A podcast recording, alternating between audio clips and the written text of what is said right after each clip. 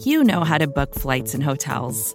All you're missing is a tool to help you plan that unbelievable travel experience. That's why you need Viator. Book guided tours, excursions, and more in one place. There are over 300,000 travel experiences to choose from, so you can find something for everyone. And Viator offers free cancellation and 24 7 customer support for worry free travel. Download the Viator app now and use code Viator10 for 10% off your first booking in the app. Find travel experiences for you. Do more with Viator.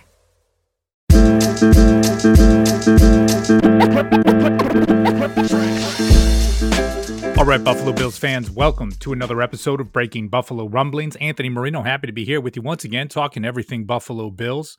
And just a quick pod update for you, uh, recording this actually on a Sunday morning and wanted to chat with you all just a little bit about Matt Milano. Um, there was a report earlier this week that came from John Wawrow at the Associated Press. Um, you know, really from his source and straight from the headline: Buffalo Bills linebacker Matt Milano to test free agency. And of course, Bills fans have been uh, incredibly tuned in over the past couple of weeks, waiting to see what happens with J.J. Watt. So anything that is deemed, uh, you know, newsworthy and updates. There's there's plenty of people online to react at this time. Um, and with that, right here came the news of Milano getting set to test free agency. And I know some fans met this with, "Hey, we already knew that was going to take place."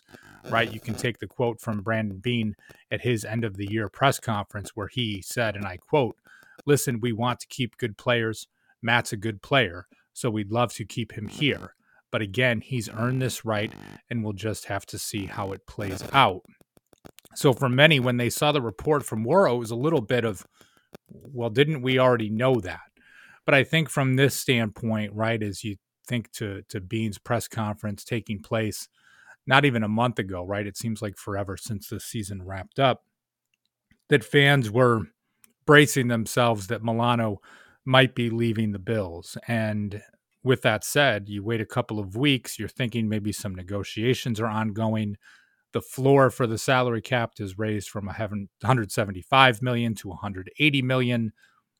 Where are things going here? Now, in many ways, right, we know that Brandon Beane and his staff, they have a number in mind of what they would like to offer Milano.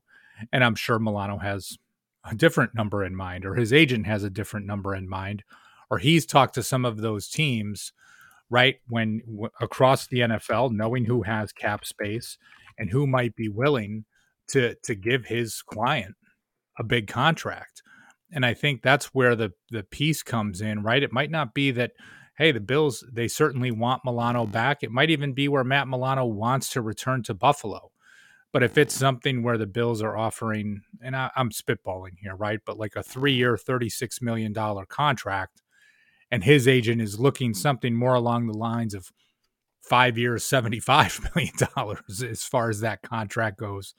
Um, that's that's a big difference, right? When you talk about these pieces, and I look at it and think to myself, there is plenty of teams in the NFL that have cap space available. Of course, they have they they have uh, positions to fill and players to sign but there are teams out there that have dollars. The Jacksonville Jaguars have close to $80 million in cap space right now with the projection. The New York Jets, $75 million in cap space. The New England Patriots, close to 69 million. The Washington football team, close to 61 million. Uh, Cincinnati Bengals, 45. Indianapolis Colts, 54.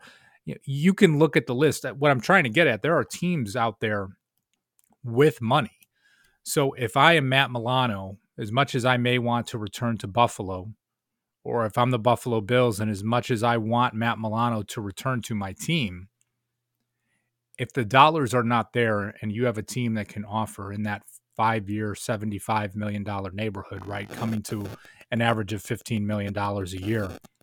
And let's say the Bills are in the neighborhood of three years, 36 million, as I said, $12 million per season that that's a big gap, right? And as a player, uh, that's a little bit too big of a gap for someone that is coming off of a, a rookie contract, right? A rookie contract is a fifth uh, fifth round draft pick to to really say, well, the money's not that important to me. And I realize, right in the grand scheme of my life, it could be like, eh, you know, if I won the lottery, if I won 36 million or 75 million, I'm going to be living comfortably. And and that, you know, yeah, that's different than what we're talking about when it comes to these contracts and what Milano has in front of him. So there are teams out there, they have the money, they can offer a bigger contract.